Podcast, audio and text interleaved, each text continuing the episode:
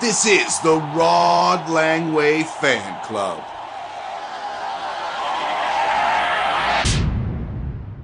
And welcome to another edition of the Rod Langway Fan Club podcast, first quarter edition. I'm your host, Jeff Roman, joined as always by my co host, John Snowden. Yes, I'm off to a hot start. Uh, we'll see how sustainable it is. It is a long season. And unfortunately, this episode we're playing a man down. Yes, our co-host Mark Cheknita is indisposed. We put him on IR. Hopefully, it's not long-term IR. We hope to have him back for the halfway show. Yeah, so what do we got planned here? Well, we're going to start off the show by talking about some of the early season stories and seeing whether or not they're for real. Yeah, it has been an exciting first quarter. You look at the Washington Capitals, they've come out guns a blazing. They're looking great. A few teams like the Dallas Stars, they've had a really bad start, but they've come back on. The Buffalo Sabres, they had an amazing start, Yeah. but now they've really tailed off. Yes, and the Pittsburgh Penguins and the Colorado Avalanche sustaining like horrible injuries. You'd think sort of season ending injuries, but they seem to be keeping up and uh, still in playoff spots. So we'll see how they end up. And next, we're going to talk about some of the more spectacular stories at the first quarter mark. So there's been some amazing things that have happened in the league, and we're just going to touch upon those a little bit. That's right. And I mean, we're just a little bit over the first quarter mark here. We're basically at the American Thanksgiving. So happy Thanksgiving to all of our American listeners. Yes. And then we're going to finish the show with uh, the letters to the commish. Yes, we are still accepting letters and tweets. You can still email us at rodlangwayfanclub at gmail.com or you can send us a tweet at rodlangwayfanclub. So let's get into the first segment. Yes, we are going to start off with some of the early season mirages.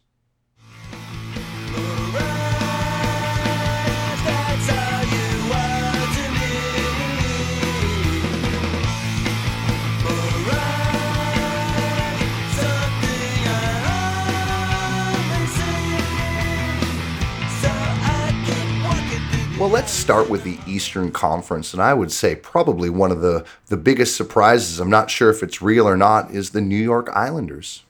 Yeah, so are they a mirage? Uh, it's tough to say. In, in pre-season, uh, we all had different opinions. I think you were you, you were the biggest supporter of them, and I was kind of on the fence. And, and Mark, well, he, he was not a big fan. Um, but they seem to just be getting it done. I know. I mean, I guess we should have known better, but any team that's coached by Barry Trotz with uh, Mitch Korn, the goaltending coach, I mean, these guys play tight defensively. They've completely locked it down. They've allowed the fewest goals against in the first quarter. That's true. I mean, it's it's great to see. It's great to see these teams who you know maybe don't have the biggest superstars out there be able to play really good competitive hockey.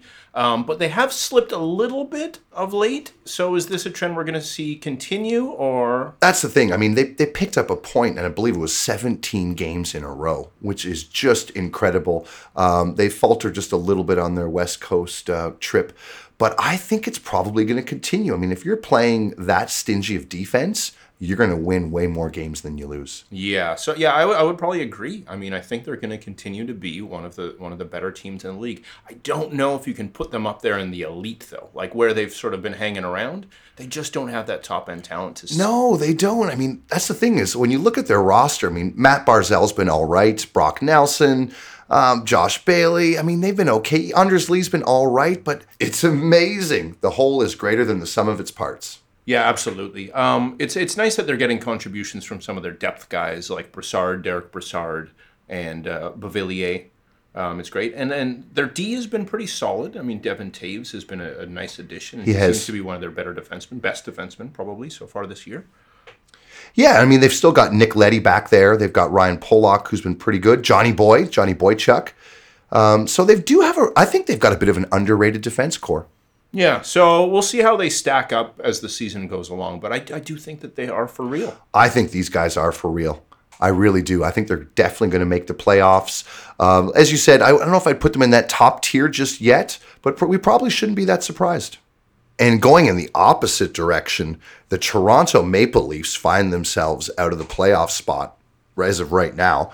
Um, is that a mirage? I mean, what a horrendous start. What an awful, awful start. And it's not like the team couldn't score. It was just, it seemed like they didn't care to try and play defense. They weren't keeping the puck out of their net at all. Um, but you look at the team on paper and you got to think that that really awful start is, it must be a mirage. Yeah, I would think so. I mean that that awful start cost uh, Mike Babcock his job. Yes, but since Keefe has come in, um, it seems like they may have turned a corner, put together a decent enough win streak, and you know, is this going to carry them back into a playoff spot? What do you What do you think? I think that the Leafs are starting to find their game now. I think that uh, the change in coach has really helped them a lot. I got the impression the players were starting to tune Babcock out. Yeah, and I mean, they you know they made some moves in the offseason, some big moves, and there was probably some adjustment to be made. And Babcock didn't seem to be the guy who was willing to make the adjustments necessary to get those those new guys going. I'm thinking Tyson Barrie. Yeah, Tyson Barrie uh, did not play very well to start the season, and he's really picked it up since uh, Babcock exited. Uh, Freddie Andersen also hasn't really played up to par. He's been all right. And the other thing, I mean, the Toronto Maple Leafs have had so many problems with their backup goalie this season. They're the only team in the NHL who has yet to get a win from their backup. Yeah, and I I mean, if Freddie's not playing up to his potential, and you got no backup, uh, that's big, big time trouble. Um, and uh, God forbid Freddie goes down with an injury, that could really spell trouble for the Toronto Maple Leafs. Yes. Uh, Matthews has been all right. The other thing is about with Toronto is they have had a lot of injuries. Um, I mean, John Tavares has been hurt. Mitch Marner's been hurt. Um, they started the season. Zach Hyman was injured, and uh, you know Travis Dermott, a depth defenseman, was also hurt. So they really have not played a game yet this season where the lineup is completely healthy. I don't know if that's an excuse or not. Um, I think it's somewhat of an excuse, but not for the level of play, which was so low. I mean, it was very, very poor play. Um, I think if you want to be one of these elite teams, injuries happen, and you have to be willing to play through them and still find a way to, to win games. Yeah, I, I would suspect that uh, during the final three quarters of the season, we'll see the Maple Leafs get back into the playoff picture. Yes, I, I would assume so too. I, I think that this false start is just that. It's it's a mirage. It's got to be. And another team in the East that I just find myself rubbing my eyes and wondering if this is a mirage or not. But as of right now, the Tampa Bay Lightning are out of a playoff spot. Yeah, uh, with, with a caveat, a pretty big caveat. They they've played very few games compared to the other teams in the in the division. You're right. They took a trip over to, to Europe, so they've probably got at least three or four games in hand on almost every team. Yeah, so if if they can string together a bunch of wins, and they've been playing a lot better recently, uh, you'd think they would be back in the playoff picture. But still, for a team who had such a superlative record last year, um, this is a pretty big disappointment. And what do you chalk up their slow start to? It, it's a very good question. Um, I think poor defensive play, much like the Leafs, though. Um, I do wonder if a lot of teams aren't sort of taking a, a page out of John Tortorella's book from the playoffs last year and kind of figured out how to stop their utter dominance. Yeah, because I know that Kucherov, you know, he got off to a little bit of a slow start by by his standards, but he's really come on strong recently. I know that Stamkos has missed a few games now. He should be back soon, but it's hard to put your finger on. Well, I mean, of course, they were missing Hedman for for a stretch at the start of the year, and he That's really true. is one of the most important players, if not the most important player on the team. So, um, having him back, and then everybody getting healthy and sort of finding their feet after the trip, um, this is the time. That, you know, I would say the next few weeks, maybe three or four weeks, where we will be able to determine, um, you know, where they stand in the league. They've gotten some nice contributions from their free agent pickup in the offseason, Kevin Shattenkirk. Yeah, great start to the year for him. Great Yeah. start. Yeah. And uh, Anthony Cirelli seems like he's another player that they found. Yeah, I mean, there's no lack of, of talent on the team. Now, do they need to be the class of the league through the regular season again this year? I, I think the eye has got to be on the playoffs this year. Yes, maybe they're pacing themselves a little bit. Maybe they are. Um, and maybe it's good that they're going through this adversity early on in the season so they can kind of work through these problems and, and find a way to win big games that actually mean something. Yeah, I think this one is definitely Mirage. I would be shocked if they weren't at the top of the conference when this is all said and done.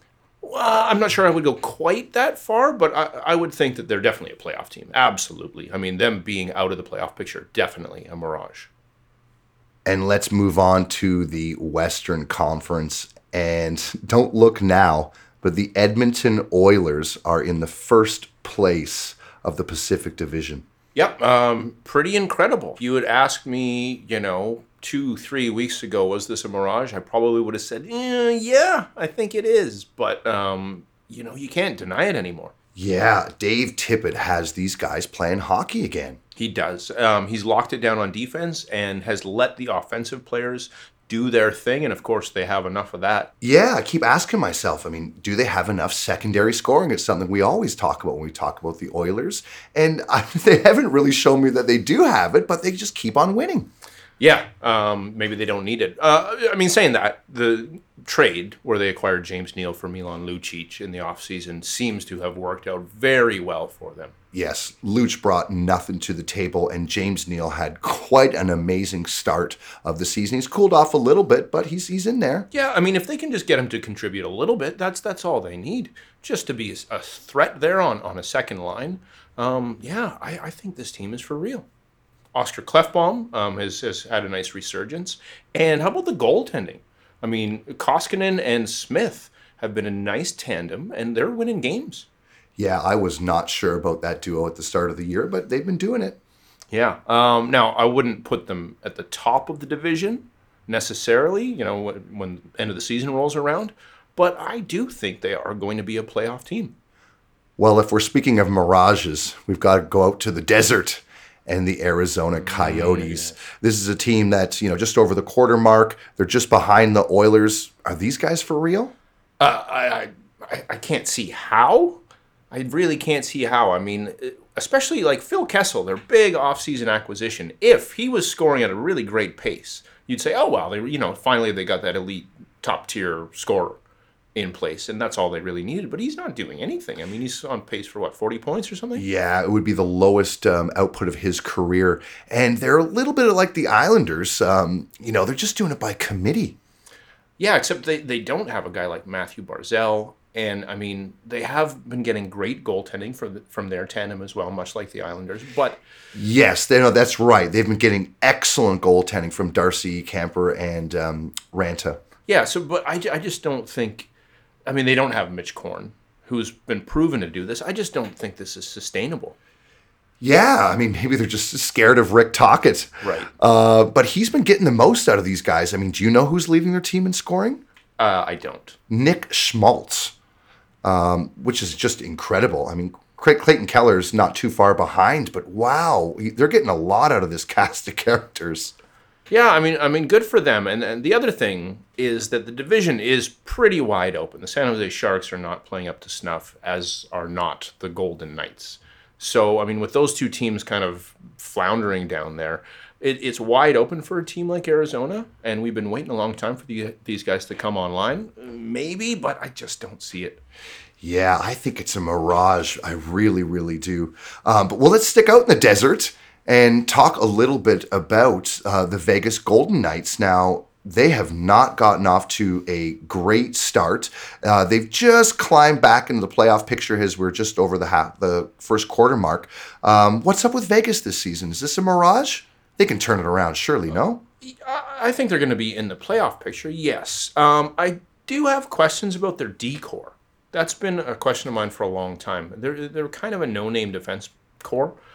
Um, is it enough to really maintain that elite position that they've had for the last couple of years? What do you think? I don't know if it is. I mean, but I love their first two scoring lines. Their first two scoring lines are great. But you're right that they've been chipping away at that defensive depth uh, ever since they've entered the league, and now it's kind of catching up to them. And the other problem is much like the Toronto Maple Leafs. If you don't have a solid backup goaltender and you're relying on a guy who's, you know, in the later years of his career, Marc Andre Fleury, who's also a very athletic goalie and relies on that athleticism.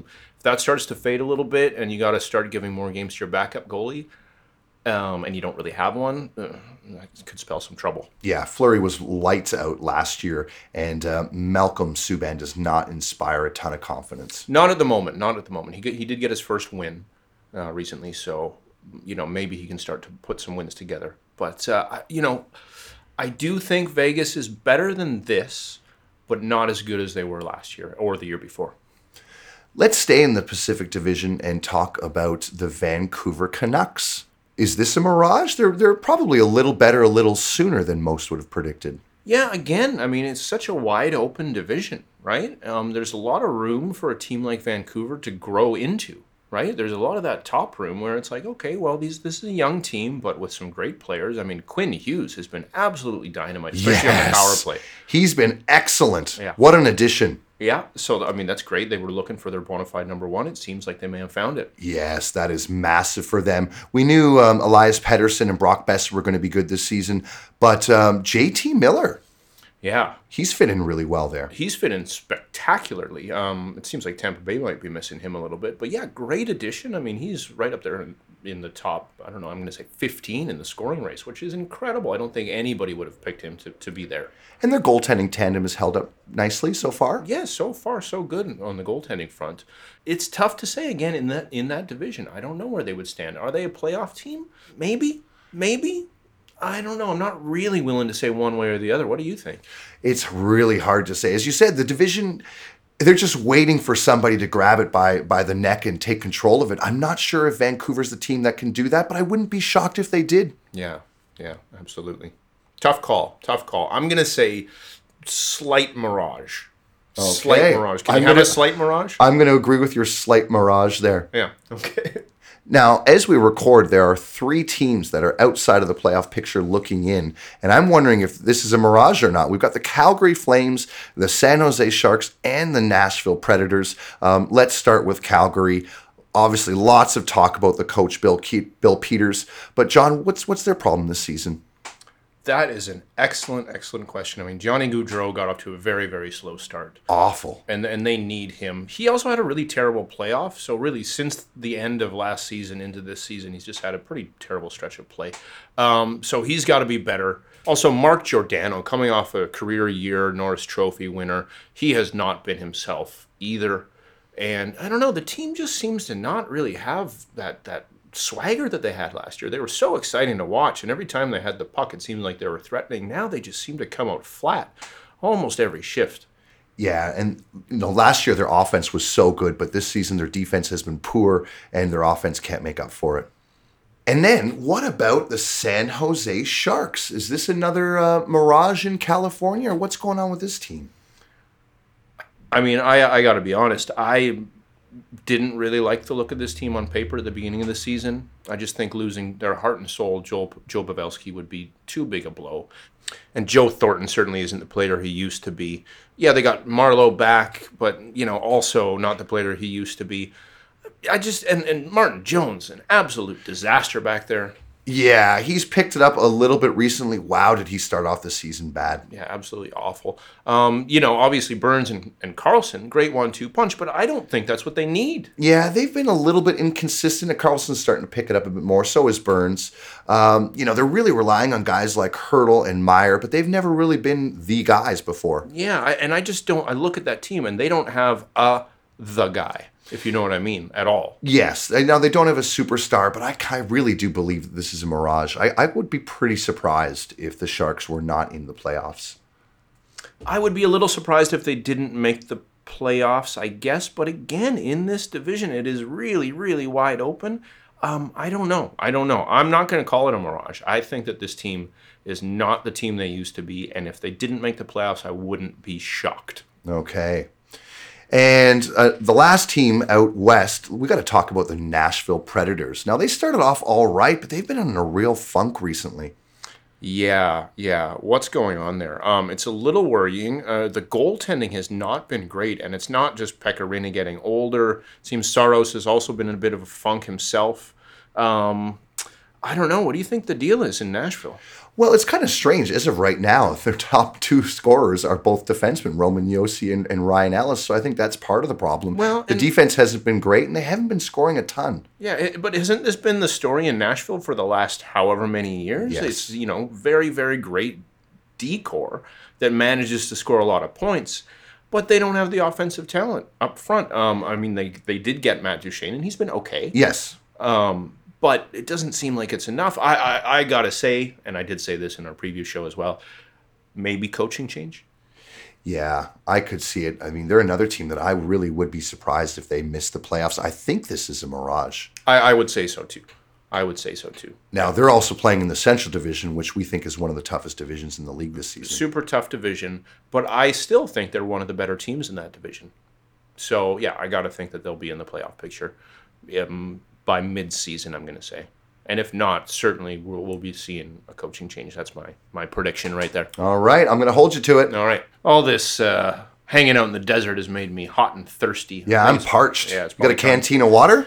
Uh, yeah, let's let's head downstairs. I'll, we'll we'll grab that uh, uh, and uh, short word from our sponsors. Nothing is more valuable than you and your family's security. Here at Elder Sibling Systems, your security is our business. We've got the best home security systems. We've got a team of security enforcement agents ready to respond anytime, any place. We've got a network of security and information technicians that know you inside and out. We've got your phone number. We've got your address. We've got your work history, social media history, and browser history. We know the route you took to work this morning. We know what you did in Vegas and why you had to burn those pants. We are watching you right now. So give us a call. The number's on your screen. Just hit dial. Don't delay. We've got your best interests at heart. We've also got your pet. And we're back. Thank you to Elder Sibling Security. Yeah, they provide us with a nice, safe oasis. Uh, we've been enjoying their their safe, secure environment here in the studio, and uh, well, we can't really afford not to. Yeah, that's right.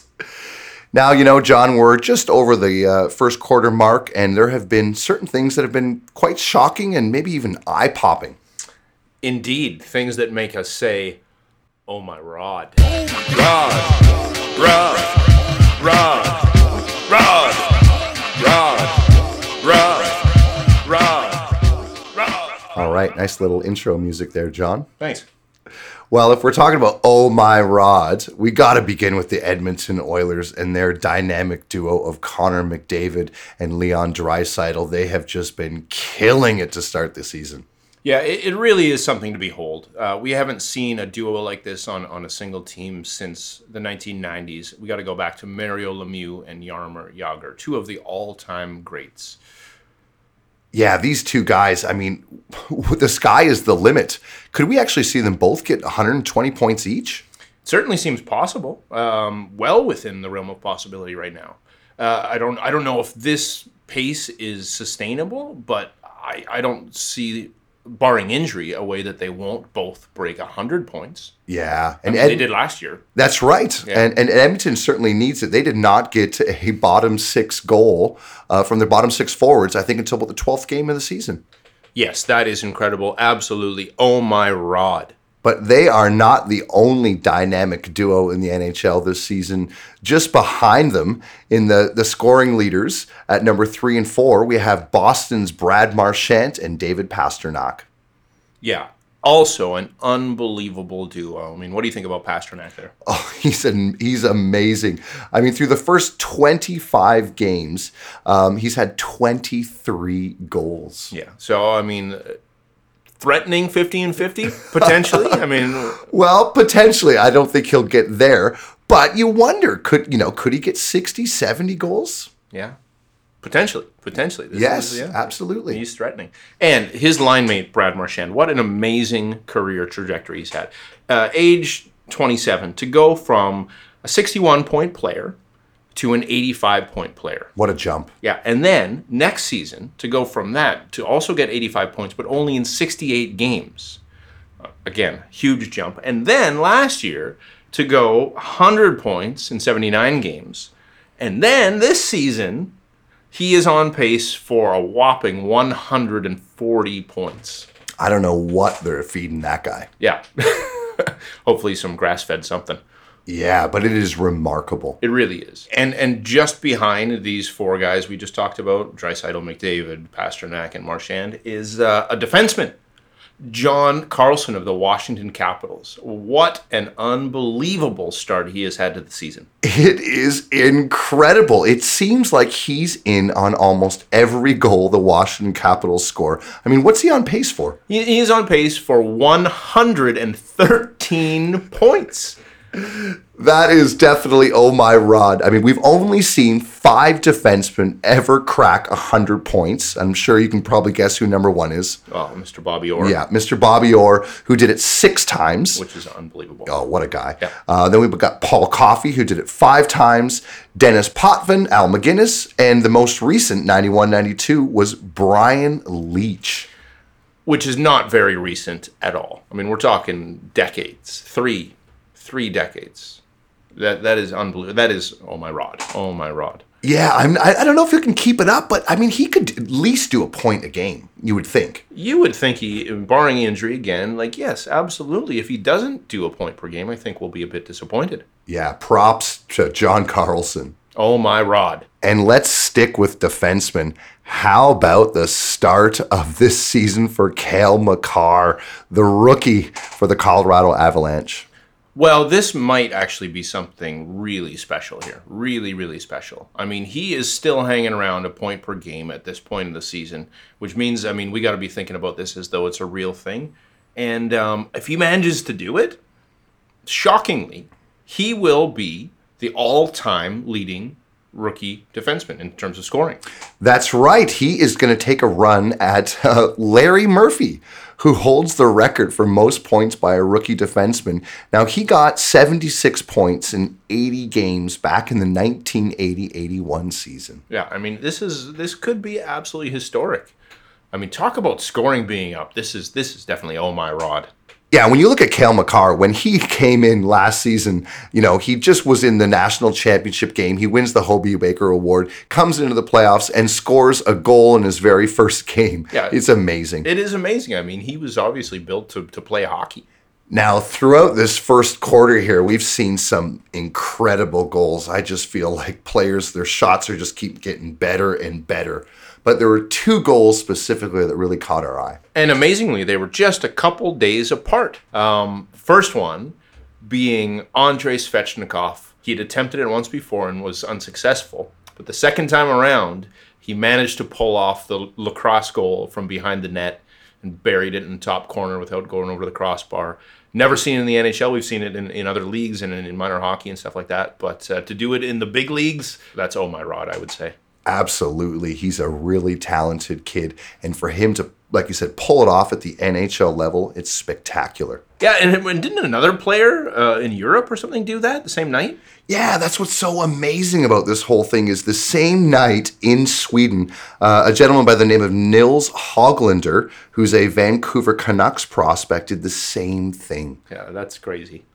yeah What are the odds? serendipity. And, and then just a couple days later, uh, an amazing overtime game-winning goal by Matthew Tkachuk. Yeah, either one of these goals will probably be the goal of the year. Yeah, Um, so Tkachuk basically picks up the puck right around the hash marks and he goes between the legs and puts it top shelf to win it. yeah, and kind of like a snapshot. I, I'm sure everyone's seen it already. Yeah, I know. Like for a lot of people who were, you know, in the building, a lot of people didn't realize what had just happened. It wasn't until they went back and they watched the replay that they could really appreciate the greatness of the play. Yeah, yeah. I mean, I, I was watching that game live, and I, I thought, oh wow, cool goal. What happened there? And then in the replay, you really realize what he had done. You know, stick between the legs, snapshot, top shelf from the hash marks. Unbelievable. Never seen anything quite like that. Yeah, I've seen a few guys go between the legs, but nothing like that. That far out, it's amazing. And especially to, to do it overtime, polish off the game, amazing. And you know, we still have about three quarters of the season left, and I'm sure we're going to have a lot of oh my rod moments. Absolutely. Uh, looking forward to it. So, what do you say, John? Do you want to kick a tune? Sure.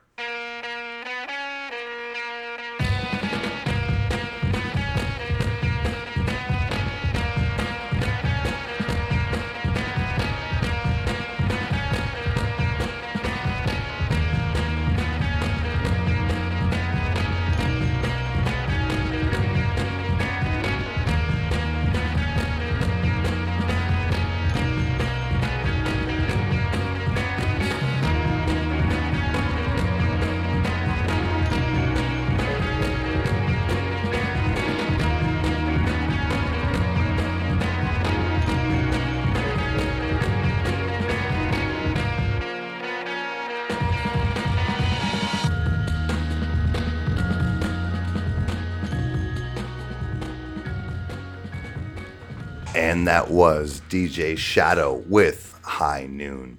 What's up next, John? Well, you know exactly what's up. This is Ask the Commish. Oh, yeah. Sorry, sorry. What was the question? I would totally veto that. What kind of league are we running here, anyways? I'll have to consult the rule book on that one. Remember the trade guidelines. Can we get some friendly questions here? You guys have got to dress your players. Got to dress your players. Dress your players. Dress your players. This is everybody's favorite segment. This is Ask the Commish. You can ask Commissioner Jeff Roloman anything you like. If you want to get your questions in, send us an email at rodlangwayfanclub at gmail.com or send us a tweet at rodlangwayfanclub. All right. So, what do we got going on here? Well, we have a tweet from Huckleberry Fine, and he writes, Any thoughts from you guys on Don Cherry's dismissal from Hockey Night in Canada? Well, thank you, Huckleberry. I have to say, I am deeply disappointed. I don't know. Don Cherry, for me, I grew up watching him as a kid. I remember so many times when I turned on the television, I looked forward to Hockey Night in Canada with Coach's Corner, Don Cherry. And I'm a little bit sad that it had to end like this. I mean, he's 85 years old. I happened to watch this segment live on TV, and I turned to my friend right when it happened, and I said, "I think this is going to be bad." Little did I know that he would be. It would be the end of an era. Yes, it is the end of an era. And, you know, it is sad he had to go out this way. Um, I think it was past his time. He probably should have called it earlier. There is no question what he said was was unacceptable, especially in this day and age. You can't you can't get away with saying that. And um, you know, he should have just stepped down earlier, and we could have avoided all of this. Yeah, you know, I almost think like when when Sportsnet took over the CBC and Hockey Night in Canada, the broadcast, that maybe they would have just sort of let him go quietly. They decided to keep him on, and to have it end like this, it just sort of it's just it's disappointing. Yeah. Um, unfortunately, this is a situation where you know the world has changed, and what was once acceptable is no longer acceptable. And Don Cherry has been saying this kind of thing for a long time. And certainly, it seems we've entered an era where people really need to consider what they say, who they're saying it to, how it will make other people feel. And I, I just don't think racist comments or comments that are, can be construed as racist have any place in this era. Yeah, he. I mean, I don't know if Don Cherry's necessarily racist. He's certainly not politically correct, That's certainly true, yes. and um, the time has probably come for him to move on. I used to love all the Rock'em Sock'em videos, and I, there was a time when Coach's Corner came on, and I just begged everybody in the room to be quiet. I wanted to hear everything that Don Cherry had to say, but he is from a bygone era, really. Yeah, and I mean the Rock'em Sock'em things. I mean, you know, we all loved that stuff growing up, but also that is stuff now which would be totally unacceptable. And watching big headshots and knowing about concussions and all of the repercussions of that stuff, um, this is the kind of thing that just doesn't fly anymore, and for good reason, right? For good reason. You're right. I mean, I, I will kind of miss him as as being a Canadian. He was a really patriotic guy, and I don't think that we've ever seen a Canadian like him on television. Nor do I think we will. I don't know, man. I think he probably is confined best to the dustbins of history, but I do think he did make a contribution at one point. Well, absolutely. And I mean, to speak in his favor a little bit, he did love the game of hockey and always supported people, um, especially like, you know, he loved junior hockey and would always get out there. And so his love for the game of hockey was something infectious. And as kids and as hockey fans, it's something we, we, we should appreciate. But as you say, probably time for him to to be resigned to the end of that era. And you know, speaking of coaching uh, methods, you look at Mike Babcock and the firing of Mike Babcock, and some of the you know the ways that he tried to get through to his players is just unacceptable. Yeah, I mean, the, the whole thing with Mitch Marner, uh, I, I will say it seemed a little overblown, as most things in Toronto are. Um, but to get him as a rookie to write a list of hardest working players to least hardest working players, and then to announce that to the rest of the team, it's just a very, very, well, I'm going to just say stupid way to approach it and also unacceptable. I don't know why you would do that. And, you know, these coaches probably do deserve to be exposed to this kind of scrutiny now. I have never seen people pilot on a coach like they have since the firing of Mike Babcock. It seems like everybody is coming out from the woodwork just to pilot on this guy. And some of it seems like it's deserved, but some of it just seems like so over the top. Yes, I mean, well, it is Toronto. Let's remember, and they they tend to pile it on pretty thick. But yeah, I mean, but again, a situation where when you do hear about it, you're like, well, yeah, that that is kind of crazy, and why are you doing this? And that is unacceptable. If this was another job, another workplace, people would be up in arms about it. So yes, but you know, coaches have always done this kind of thing. I mean, Sure. coaches are always trying to squeeze every last ounce out of their group Yep. to win a championship. And that's the thing is, if you're successful, people will will allow these things. That's they'll- right. It'll just get by. But if you're not, then the knives come out. and that's the hypocrisy of the whole thing.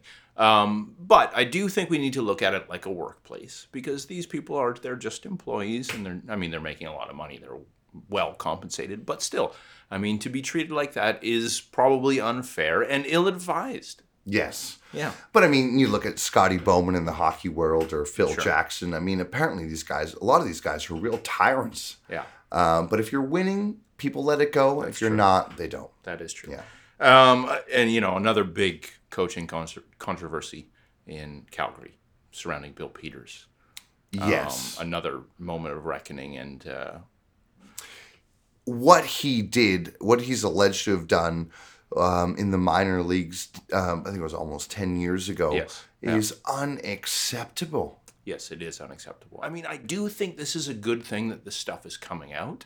And hopefully, people start to get in line and sort of realize that, okay, you know, these are the lines that we cannot cross and we have to stay within these boundaries. Um, interestingly, um, we do have a related email. Uh, this is from our old pal Leroy in Vegas. Leroy, Yeah, yeah. all right. Yeah. Fan of the show? Yep, Leroy from Vegas. Um, so we're hearing from him again. He says, Word around town is that Evander Kane racked up some serious debt at the casinos during the Sharks series against the Golden Knights. Controversy seems to follow this guy around. Would you feel comfortable betting on him going forward? Oh, jeez. Yeah, Vander Kane. Evander Kane, I cannot believe he racked up these debts at the casinos during a playoff series. Yeah. That's incredible. yeah, what a guy. Uh, but then you look at Eugene Melnyk from the Ottawa Senators owner who Yeah. racked up a bunch of debts. And isn't he suing the casino owners? Uh, Yeah. Well, they're suing him. They're suing him, yeah, yeah. it's unbelievable. Uh, I mean, Evander Kane. Wow, where do you begin with this guy? Yeah. I mean, the debts are unbelievable. Uh, I mean, you remember the the, the last preseason game? yes, yes. um, when he got the suspension for the first thing it was the first four games of this year. Although I really do feel like that linesman was completely out of hand. I don't know. I, I kind of come down on his corner. Like he gave him a shove. if you did. watch if you watch the replay, he gave him a, a shove. He did, Which yes. was totally uncalled for. If you put your hands on an official suspension automatically, That's it doesn't matter. Yes. Yeah. I mean that that's the thing. He put his hands on the official, so he must be suspended. But for that official to fly across the ice and tackle him like that, that was weird. It was weird. And I mean, so so this is a guy who Controversy always follows this guy around. it does. I mean, you know, being a Jets fan, he was a former Winnipeg Jet and left under some questionable circumstances. yeah, didn't him and Dustin Byfuglien get into something? Well, they did. I mean, uh, you probably remember Evander Kane turned up to practice wearing a tracksuit, um, which is just not on. You, you know, you wear your suit, you look your best. And so Byfuglien threw his tracksuit into the shower, and um, that was kind of the end of it. I mean, it didn't take long. Certainly at, at that point, the Winnipeg fans were not on board with him, and it seemed like he was on the outs with the team.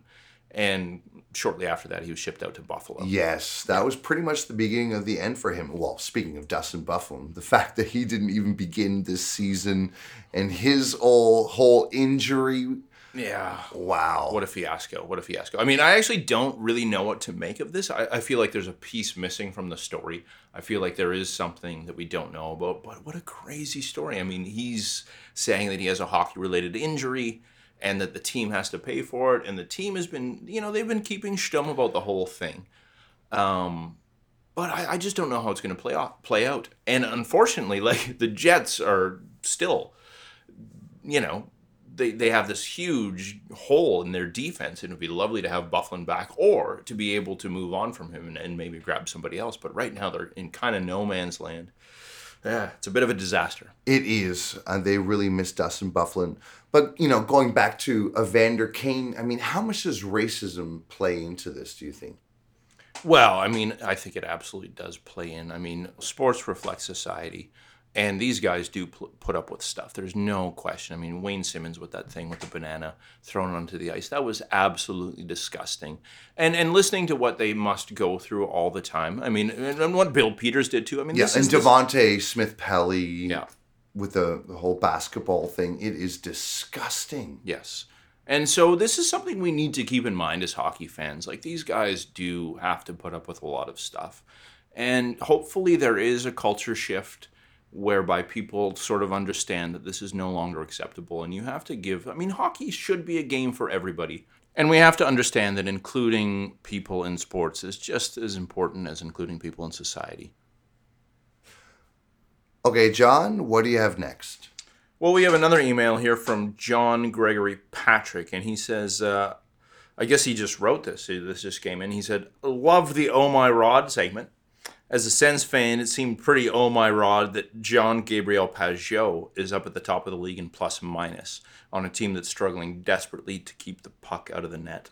I think you guys missed the boat on this one. Well, thank you. Up to the minute. You know what? We did miss the boat on that. JGP, you got to give him props. I mean, the Ottawa Senators are one of the worst teams in the league this year.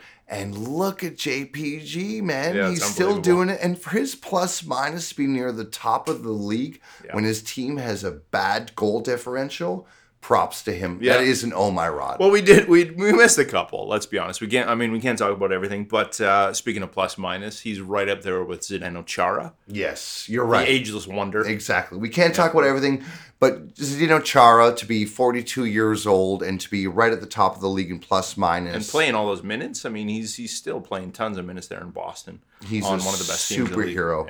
The guy during the offseason, like he climbs Mount Kilimanjaro. So what can you say about What Chara? say? He's a freak of nature. As is o- Ovi. I I mean, we got to mention Ovi too. Yeah. If I'm- we're throwing out names, I mean, Yes. Alexander Ovechkin. I mean, what a guy! He just scores. He just scores. He's a machine. The Russian machine never breaks. Yes. And suddenly some of those goal scoring records might not be so secure if he can keep this up. Well, I, as we said, I think we said last season, I think Gretzky's still unlikely, but we'll see. We'll see. I, I, I kind of think Ovechkin, when he tails off, he'll tail off pretty hard. But you never know. I mean, you Yes. never know. He is an amazing athlete and a great competitor hockey player. Well, cheers. Thank you for that, though. Yes. Okay, John, anything left here? Uh, no, I think that's about. Oh, hang on. Something has just popped up here. Maybe somebody's listening live. Uh, email? Yeah, yeah. Let me just uh, give it a little click here. Congratulations, what is going bag on? of sake. You've been had by the Brad Park Appreciation Society. Your server and all of its contents have been locked. Brad Park is twice the man Rod Langway ever could be. Your program will shut down in five, Uh, this is bad. four, Weird. Okay. This is weird. Um. Well, thanks Hang for Three. thanks for tuning in, Hang everybody. No, but Two. we can- We'll see you at the halfway point. one. I hope you had yourselves a time.